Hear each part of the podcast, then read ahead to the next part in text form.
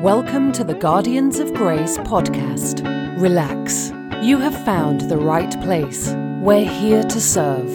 Join us, holding to pure grace. Again, relax. Join in with us. Listen on. Be blessed. Fenders of Grace.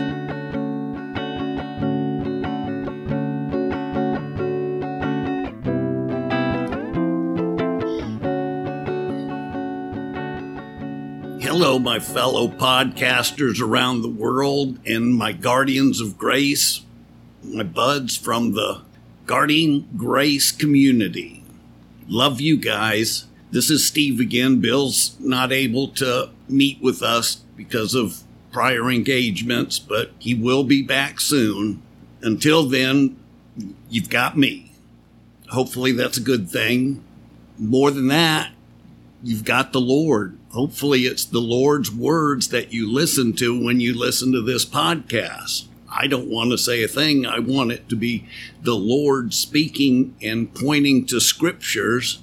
Good thing about it, you can know that it's the Lord's words when you're reading them out of the Bible, which is what Guardians of Grace strives to do. It's the way we roll. We just point to scriptures and let them impart the wisdom that they have contained in them. It's those scriptures that you have to argue with. It's not Steve or Bill because, like I said, we're just pointing to scriptures. The scriptures are telling you A, B, and C. And if you don't believe in A, B, and C, you're arguing with those scriptures about what they say. I usually well, I always, 100% of the time, I, I behave according to the scriptures. I don't try and tell the scriptures to behave according to what I want them to say. What they say is what they say, and I go with that.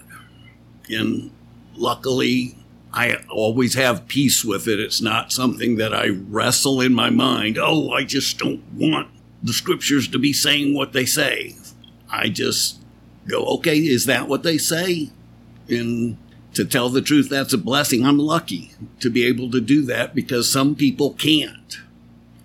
And they wrestle with the scriptures. And to me, that's sad. I'm sorry to hear it. I wouldn't wish that on anybody. I would wish that they could just learn from the scriptures and, and just take them in and see what they're saying and go with it because a lot of times the scriptures are not going in the same direction as what I hear on the TV or the radio. The, the two just clash.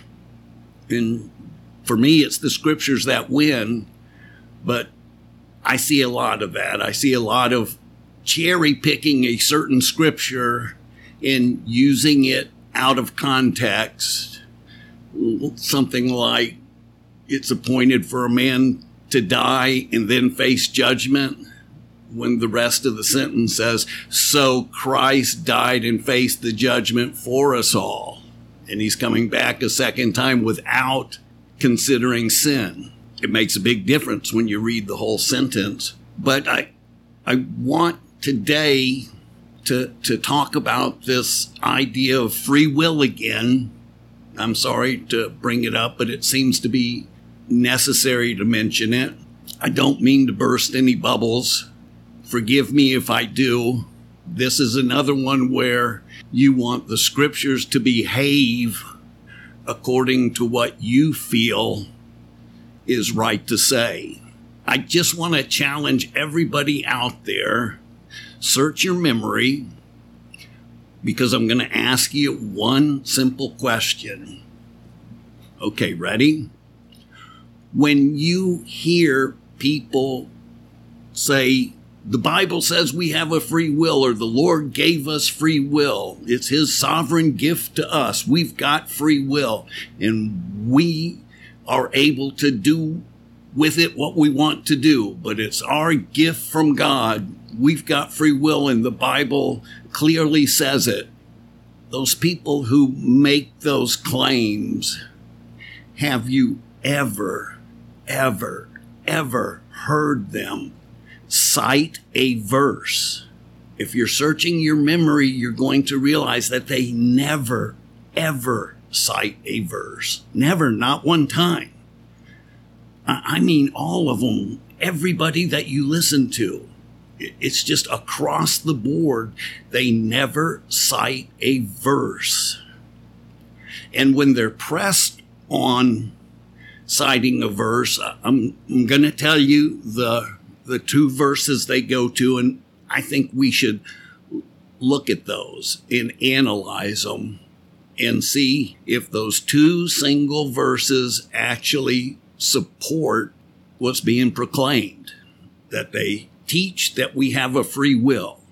I want to look at Deuteronomy chapter 30. That's where it's written that I have set before for you both life and death, good and evil. Choose life that it may go well with you.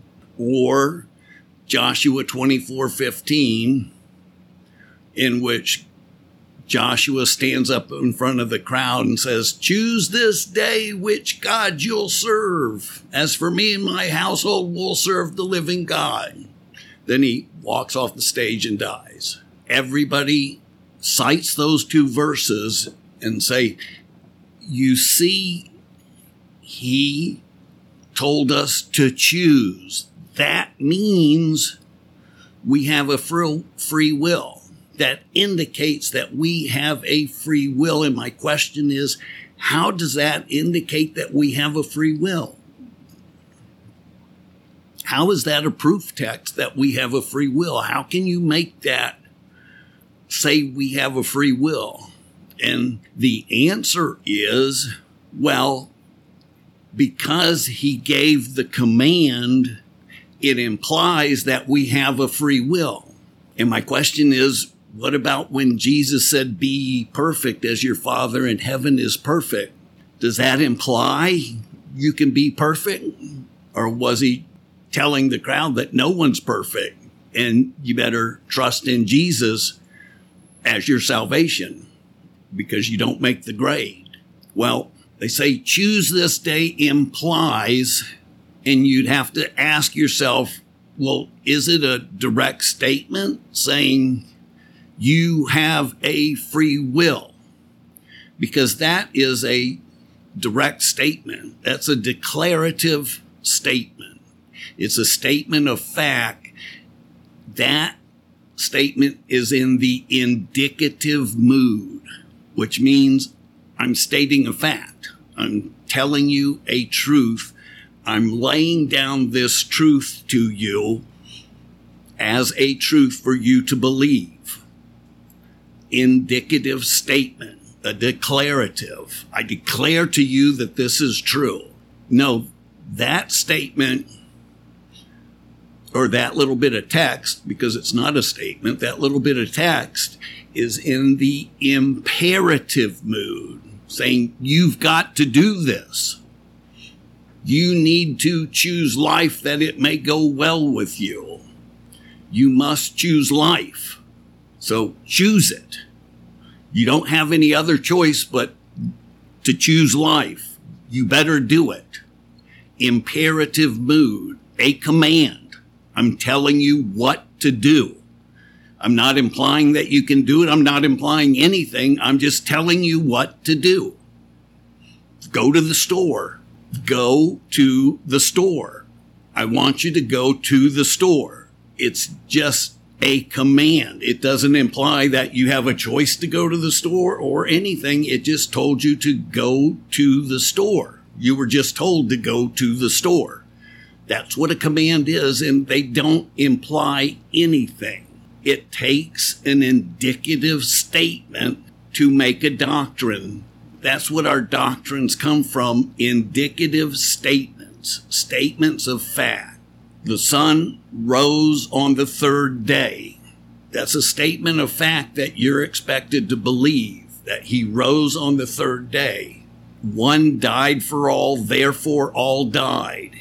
Jesus died for us, therefore in God's eyes, all have died and our sin debt is paid. An indicative statement, a statement of fact, not an imperative mood.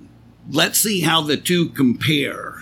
Let, let, let's compare the idea in Deuteronomy 30 with an idea in Romans chapter 7. In Romans chapter 7, we're going to look at some actual indicative statements that are on the subject of free will, or our will, I will say, or whether our will is free or not. These are indicative statements, statements of fact. The first one is in, let's say, 714, Romans 714, where Paul says, the law, I know that the law is spiritual, but I am human in nature, sold into bondage to sin. Statement of fact, I'm in bondage to sin. I am of human nature and I am sold into bondage of sin. Does that sound free? Because it's a statement of fact. One, you, you said, because he said choose, it implies that I'm free. Here's a statement of fact where Paul says, I'm in bondage to sin. Statement of fact. Which one would you go with? Okay, let's read the next verse. For I for that which I am doing I do not understand. Statement of fact, I don't understand it. For I am not practicing what I will to do, but I am doing the very thing I do not will. Does that sound like Paul is declaring to us that we have a free will? Or is he saying, I don't do what I will to do, and I do the very thing I do not will to do? It doesn't sound free at all, and it is in the indicative mood. He goes on to say, But if I do the very thing that I do not will to do, and the Greek word there is actually will. It's written differently in some versions, but the Greek word is actually will. It should be what I will to do. But if I do the very thing I do not will to do, I agree with the law, confessing that it's good. So just like those people back in Deuteronomy that Joshua and Moses were talking about, when he said choose life, they said, we will choose life because when it said choose life, it said by choosing life, you're committing yourself to doing all that the Lord has commanded. You have to love the Lord with all your heart and keep all of his commandments. That is what choosing life is. There's another scripture in Proverbs that says the power of life and death is in the tongue, but it's not really spoken of here in Deuteronomy. It's just saying choose life. And he says life is obeying the commandment. So choose to obey the commandments. Here he's saying, I, I choose to do right because I agree with the law. Paul goes on to say in Romans 7 17, so now no longer am I the one doing it, but sin that lives in me. He says, I am human, sold into bondage to sin. I'm doing what I do not will to do, and I'm not doing what I will to do. So if I am doing what I do not will to do, it's no longer me doing it, but sin that dwells in me. He's personifying sin there. He's making sin out to be a living entity, like a virus or a person that is stronger than us, a, a sin master, a taskmaster. But he says this virus or person lives in me. And he's the one making me do what I do not will to do. Now that's a revelation that has been hidden through all the generations of the Mosaic law, only now revealed in the new covenant. But he gives a, a picture, a picture for us to grasp that it, it's not me doing it, but there's another living entity. It's doing it in me. And then he goes on to say that, for I know that nothing good dwells in me. That is in my human nature. In my human nature. Nothing good dwells in me. For the willing to do good is there, but the doing of good is not.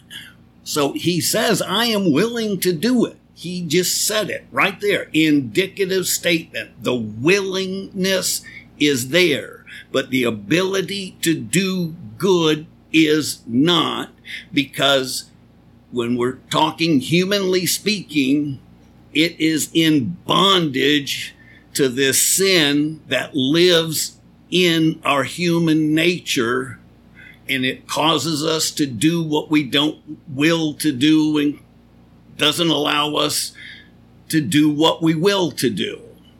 This word picture of a living entity in us. And he says, nothing good dwells in us that's in our human nature, but we're so willing to do it. We are willing to do it because that's an indicative statement. I'm going to behave according to what the scripture says. And the uh, scripture says, as a matter of fact, I am willing to do it but I can't. And that is the issue. That is the issue that the idea of free will covers up. The fact that we're willing but not strong enough. Do you get that? Do you get what I'm trying to tell you? The idea of free will that we can do it in our own power because God has sovereignly given us the ability to choose covers up the idea that humanly speaking, we can't do what we will to do because we've got something living in our human nature that is stronger than we are. So let me read verse 20. But if I am doing the very thing I do not will, I am no longer the one doing it, but sin which dwells in me. A second time, he said, it is sin that dwells in me that has me in bondage to it. Remember the first verse we looked at, Romans 7 14? I am of a human nature sold into bondage to who? Bondage to sin. This one's saying that sin, I don't do it because it's sin that's doing it through me. It's taking control of me and causing me to do what I do not will to do, just like it caused those people back in Deuteronomy to do what they didn't will to do. And we're going to look at that in a few minutes. But then Paul goes on to say, I find this principle that evil is present in me the one who wills to do good. Me, in my human nature, the one who wills to do good. I really want to do good. I find then there's this principle or this law of gravity, a law of dynamics in me, the one who wills good, to do good. He says, because I joyfully concur with the law of God in my inner man. I, in my mind, I joyfully concur with the law. I want to do the law. I will to do the law. But I see this different law of dynamics in the members of my body waging war against the law of my mind and making me a prisoner of this law of dynamics of sin, which is in my body. So it says this law of dynamics works against the law that's in my mind, the law that's willing to do good, and this law of dynamics makes me a prisoner. How do you put prisoner and free will in the same sentence? There's no way to do it unless you say, I don't have a free will because I'm a prisoner now. It's the only way the sentence works. He says, I am a prisoner. If you could say, I'm not a prisoner, then you could say, I have free will. But you can't put free will in the same sentence with, with I am a prisoner. You can't put it in the same sentence. It doesn't work. It's not grammatically correct. He said he is a prisoner of this law of dynamics, like a law of gravity. Just like if I release the ball, it drops to the ground every time. It is a prisoner to the law of gravity, the ball is. It's going to drop to the ground every time. And I am a prisoner to this law of dynamics every time. A law of dynamics is something that produces the same result every single time you do it it can't be considered a law of dynamics unless it produces the same result every single time. And he says, I see this law that always produces the same result. It makes me a prisoner of sin. Then Paul finally cries out, O wretched man that I am, who will set me free? That's what Jesus said. If the Son sets you free, you'll be free indeed. Well, he says, Who will separate me from this body of death? Who will free me from this human nature that is in bondage to this word picture of a living entity or word picture of a law of dynamics that is controlling me and causing me to fail at the Christian life. Who will set me free from that? And then he says, Thanks be to God through Jesus Christ. So Jesus, the Son of Man, sets you free. And what are we talking about? We are talking about sets your will free from the bondage to sin. That's why in Romans 6, it could say, I'm speaking in human terms because the weakness of your flesh, your flesh can't set itself free from its bondage to sin. I'm speaking in human terms because of the weakness of your human nature.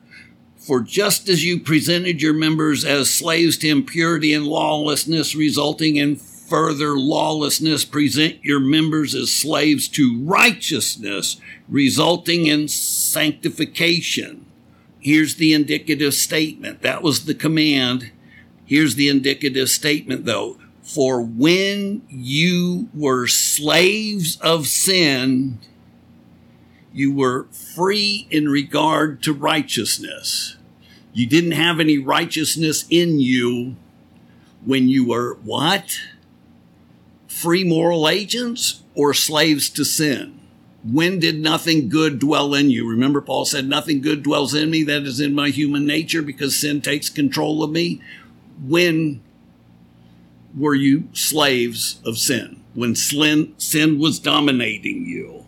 Then it says, therefore, what benefit were you then deriving from the things which you are now ashamed? The outcome of those things is death. But now, having been freed from sin and enslaved to God, you're a slave to God. That's what I want to be. I want to be an autotron of God. I want to be totally enslaved to Him and have His life flow through me as a vessel.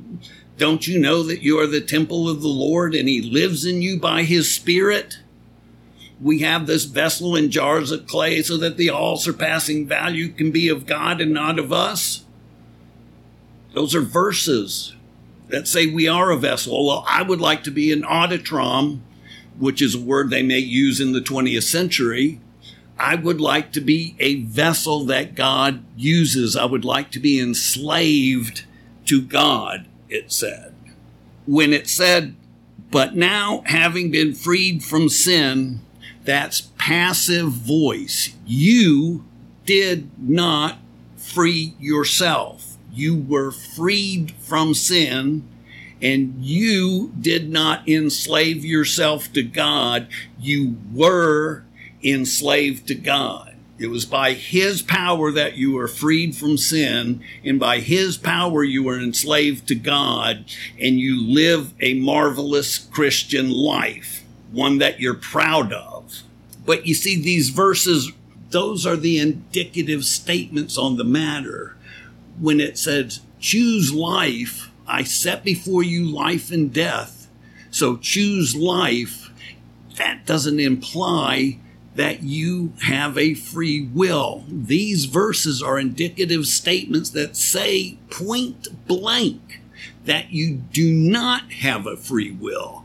And that just like Paul cried out, O wretched man that I am, who will set me free? You have to be set free from sin. You're not strong enough to break the bondage of sin in your own human strength. God has to come in there and set you free. Who the Son sets free is free indeed. And they said, We're not slaves to anything. And he says, If you commit one single sin, you're a slave to sin. That's Jesus' own words in, in John chapter 8. Jesus' own words. If you sin, you're a slave to sin. That's why you sin. That's exactly what Paul said. I sin because sin dwells in me and I'm in bondage to it.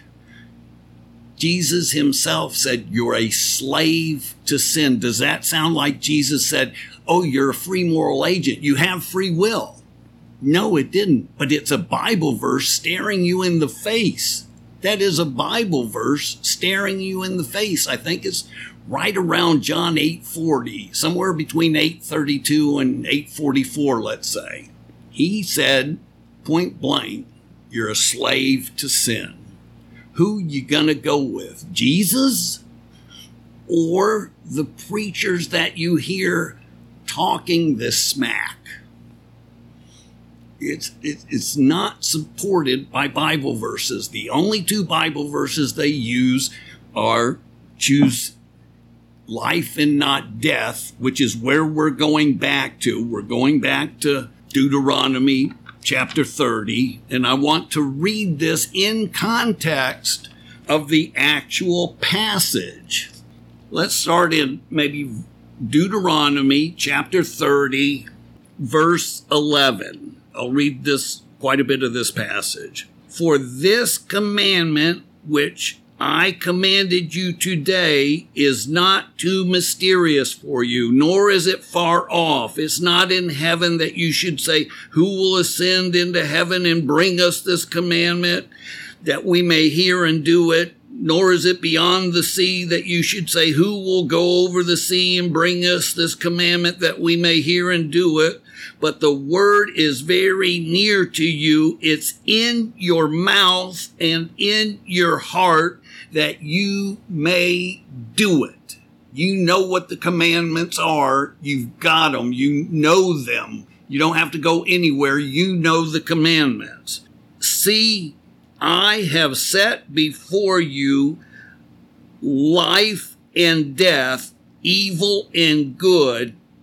In that I command you today to love the Lord your God and to walk in his ways and to keep his commandments and his statutes and his judgment that you may live and multiply and the Lord your God will bless you in the land which you are going to possess. Keep all those commandments. He said, I set before you life and death. Well, life is keeping all the commandments and death is not. That's what we're talking about. He said, choose that. But if your heart turns away so that you do not hear and are not drawn away and, wor- and are drawn away and worship other gods to serve them, I announce to you today that you shall surely perish you shall not prolong your days in the land which you crossed over the Jordan to go in and possess. I, call heaven and earth as a witness against you today that you have set before you life and death, blessings and cursing. Therefore choose life that both of that both you and your descendants may live. Choose life. It, it's not implying that you have free will or not. It's just giving you a command. Choose life that you may love the Lord your God and that you may obey his voice, that you may cling to him for he is your life and the length of your days. He is your life. It's literally saying cling to him and I'll just in parentheses, Clay, say, when he said cling to him, he's really giving you a new concept, new covenant concept, because he's saying, become one flesh with the Lord. You remember, a man shall leave his mother and father and cling to his wife, and the two shall become one flesh. He's saying, become one flesh for the, with the Lord because he is your life. He's the one who could do all the commandments. Even in the Old Testament, they're telling you this new covenant reality that you need Jesus to do for you what you can't do for yourself each and every day of the week. He's even saying it here in Deuteronomy.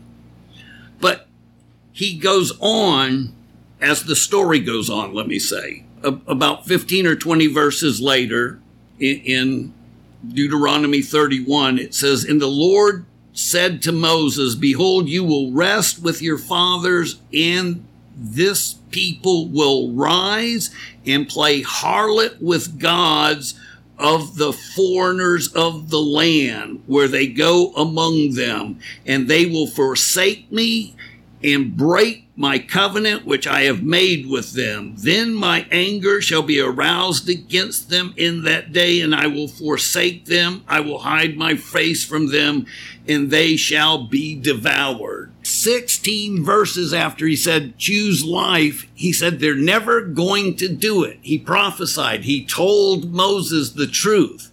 They're never going to do it. That's what the context this passage that says choose life that we think is telling us we have a free will. He's saying you won't. You'll be dominated. You won't do this. You don't have a free will. Because if you've had a free will, I couldn't say that you won't do this. I'd have to say, we'll see what his free will says. But he already made the bold statement then in verse 28, he says, Gather to me all the elders of the tribes and your officers that I may speak the words in their hearing and call heaven and earth against them to witness.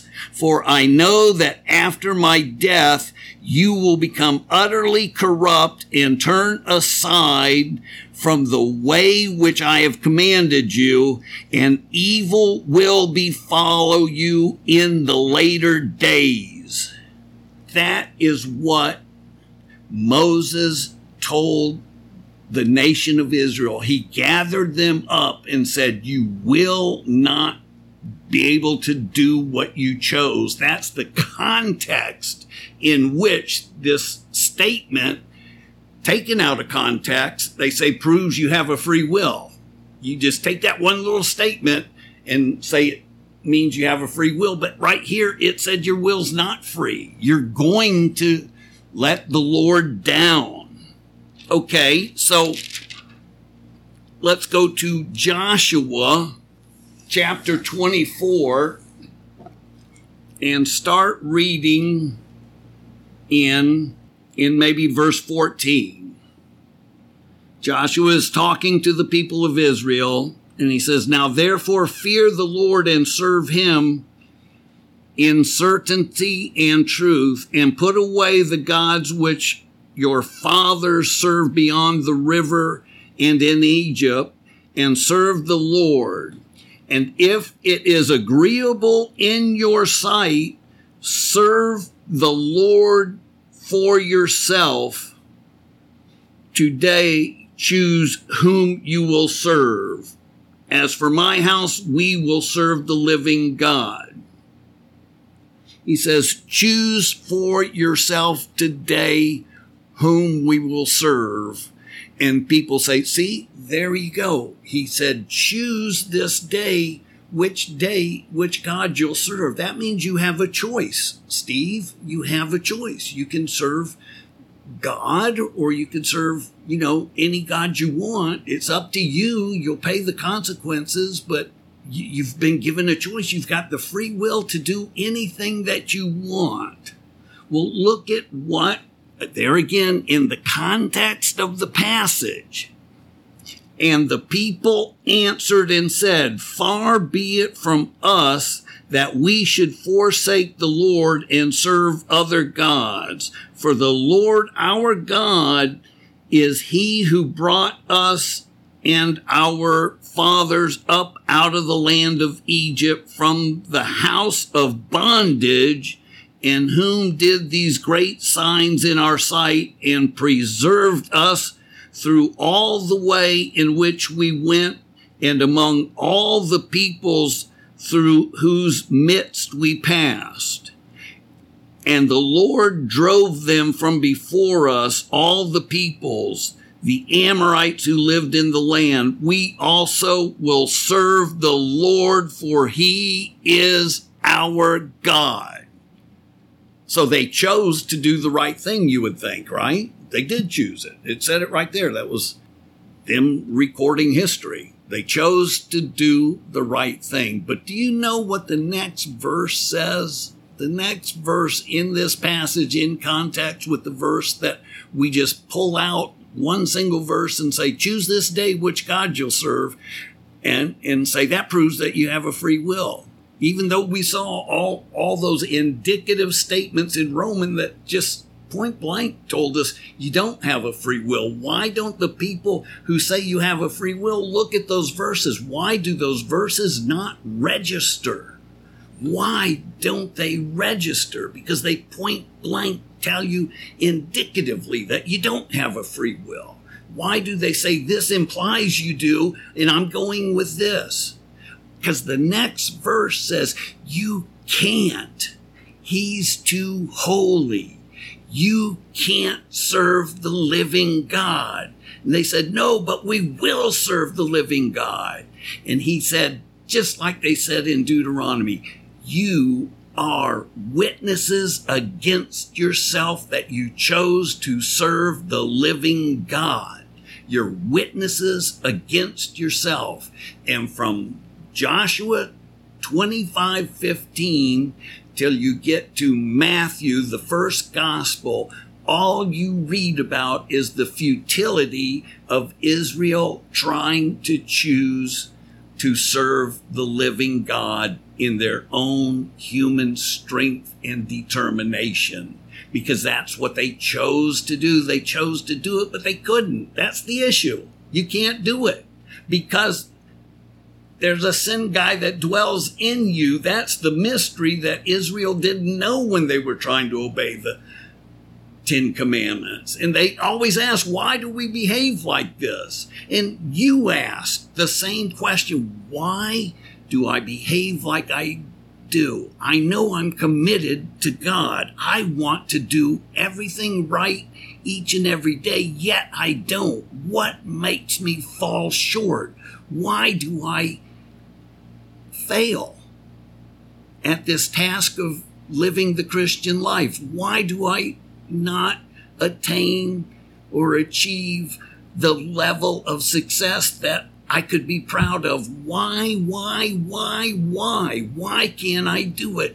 The answer is right there in Romans 7 because sin that dwells in you makes you do what you don't want to do and it won't allow you to do what you do want to do.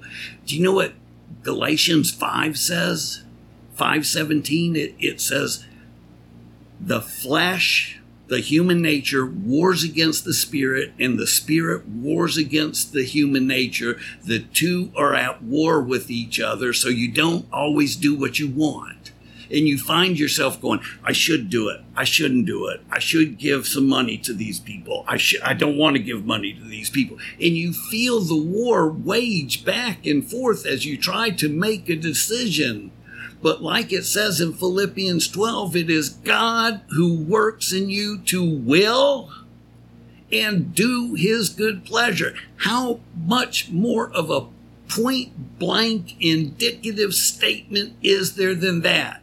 God works in you to will to do something and to do it. God works in you to make the right choice and to do it. Philippians 112 or 212. Look at it. God works in you to will and do his good pleasure. Back to Joshua, he just told you you can't. And Romans 7 tells you why you can't because you never had a free will. Your will was in bondage to failure. Let's call the sin guy failure. Your will was in bondage to failure to live the Christian life in an exemplary fashion. You couldn't do it because there was something in you that caused you, that, that prevented you from accomplishing what you wanted to do. And that's just please the people around you and shine in front of them and not embarrass yourself in front of those people. But like Paul said, sin dwells in me and it makes me do what I will not to do and it embarrasses me in front of all the people I'm with all the time. It always embarrasses me. It trips me up, and I, I just want to not embarrass myself. And I can't stop embarrassing myself. I want the friends around me to respect me as a Christian, but I keep embarrassing myself. Paul told you why. Because of sin that dwells in you, because of a law of dynamic that dwells in you in your human nature. Let's start zeroing in on what it dwells in. It dwells in your human nature. But you've been born again and you have the Spirit of God in you. And the Spirit of God, like Paul said, Who will set me free from this body of death, O wretched man that I am? The Spirit in you sets you free all through the day and causes you to shine. It's the spirit in, in you, which is the hope of glory. Remember Christ in you, the hope of glory?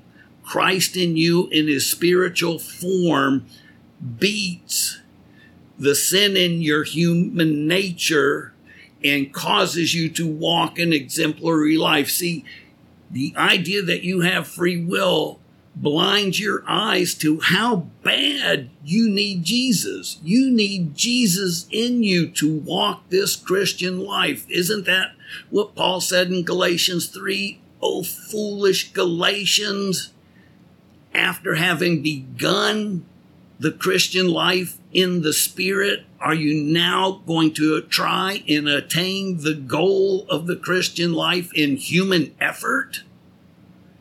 human efforts where you're in bondage, human efforts where you get imprisoned back to embarrassing yourself. And the idea of free will blinds you to that one truth because when you're embarrassing yourself, you can say, Oh Lord, who will set me free from this body of death, O wretched man that I am? And Jesus can set you free. Whom the Son sets free is free indeed then you have a free will. Jesus said, I am your free will. Being enslaved to me is your free will. That's what Romans said. Having been freed from sin and enslaved to God. What a beautiful thing to be enslaved to God because you're experiencing Him through you, the God of the universe. You're experiencing the God of the universe speaking right through you to people as he's using you as his vessel to carry on God's eternal purpose throughout all these ages because God has things for you to do. And when he's doing something through you, you are not embarrassing yourself. You see, there's a whole revelation about the Christian life. A whole revelation about the Christian life. It's a dependency on Jesus, the Spirit within you, to do for you what you can't do for yourself. In the idea of saying just carelessly, oh, you have a free will, or oh, the Bible's full of the fact that you have a free will. I, I don't know. I, I don't understand how people can say the Bible says you have a free will when you there's nobody that's ever found a verse that said that because it doesn't. It says the opposite. I can give you a hundred more verses that say you're in bondage to sin. Like, like let's say Second Timothy 2.24, the Lord's servant must be gentle and not quarrelsome in hopes that God would grant repentance and they would come to their senses and a knowledge of the truth and escape, listen to this, escape the devil who has taken them captive to do the devil's will. Escape the devil who has taken them captive to do the devil's will. Paul said, Who will set me free from the devil's will? Because he's taken me captive. Thanks be to God through Jesus Christ. That's why it said, and God would grant repentance because Jesus in you freed you from the devil who's taken you captive to do his will. Does whom the devil has taken captive to do his will, does that sound free to you? Is not this Bible telling you something that you, you've, you've got to beware that of this guy who keeps you from being free. There's a person out there that wants to devour you. It's called Satan. And he can only devour you when you think you have a free will and you try to tell him no. He can beat you, but he can't beat the spirit that is in you. So ask the Spirit to do for you what you can't do for yourself. And don't let the veil of the notion of free will stop you from knowing how dependent you are on the Spirit of God.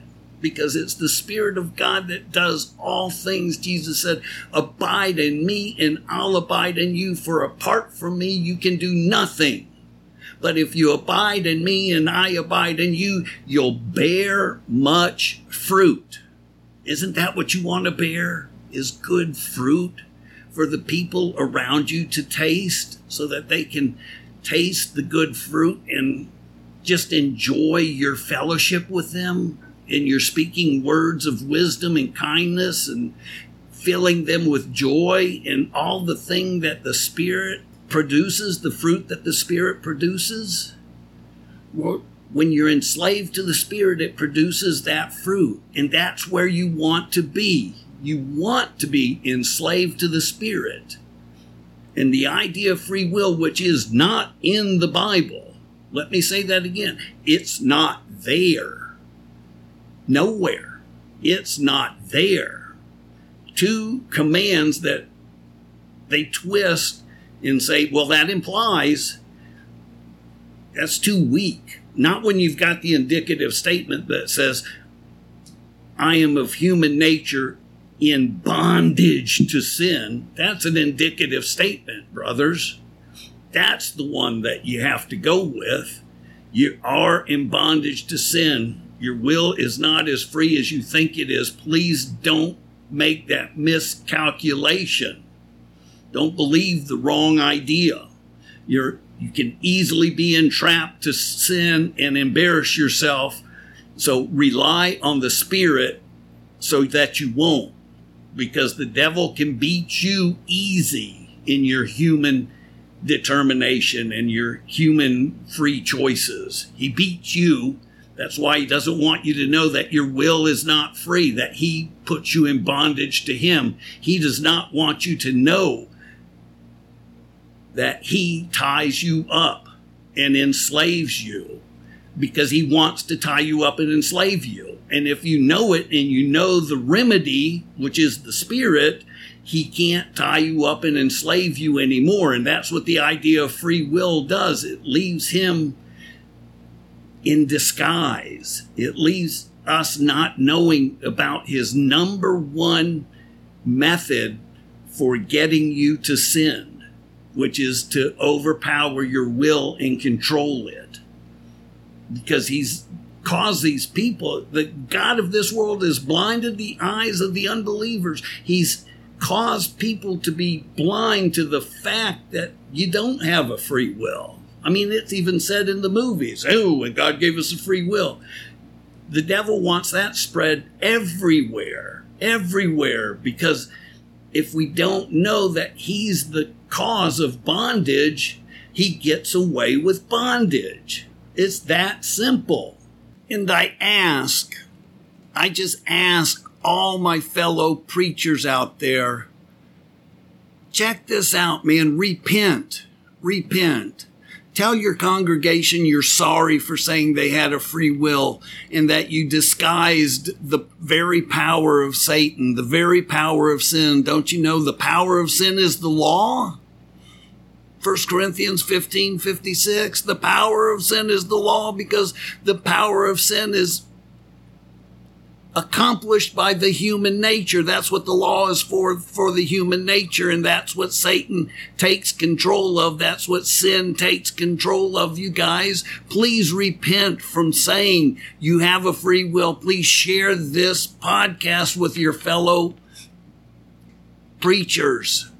Please listen to this podcast. Please look it up for yourself. I call me 561 502 9027. Ask for Steve. I can show you hundreds of verses that point blank indicative statements say you don't have a free will. They're, the epistles are saturated with them. They're replete in the epistles. I don't use that word lightly.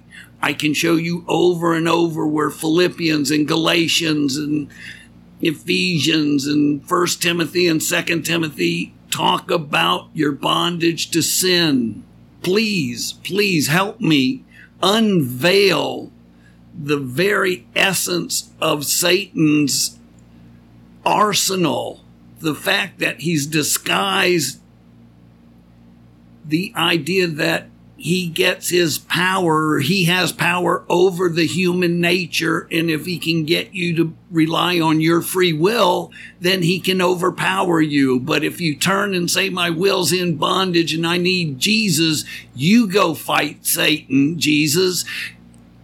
The devil doesn't have a chance. He's going to live in the swine. He won't be living in you and I. He'll be living in the swine. And he knows this. So he created this fantasy that we have a free will to blind everybody's eyes from his activity in his secret power. Please, you other preachers, help me preach the very antidote to Satan. Help me preach. You guys repent, tell your congregations you're sorry. This is what I pray for, Lord. Please, please allow every preacher out there to gain a spirit of wisdom and revelation, show the mind of Christ and see and see and understand and understand and hear and hear what the word of God actually says so that they can repent and we can get this straightened out and Satan can lose his power in the church because he's got so much power hiding behind this one fantasy. So please, you guys, please, all my other preachers, share this with every, everybody, share this podcast with as many people as you can, especially pastors, because we need the pastors to stop saying we have a free will. Just stop it. Lord, I love you guys. I love you guys. I'll say goodnight to now, but j- just realize how passionate I am. Please repent, you guys, my fellow pastors. Love you. Good night.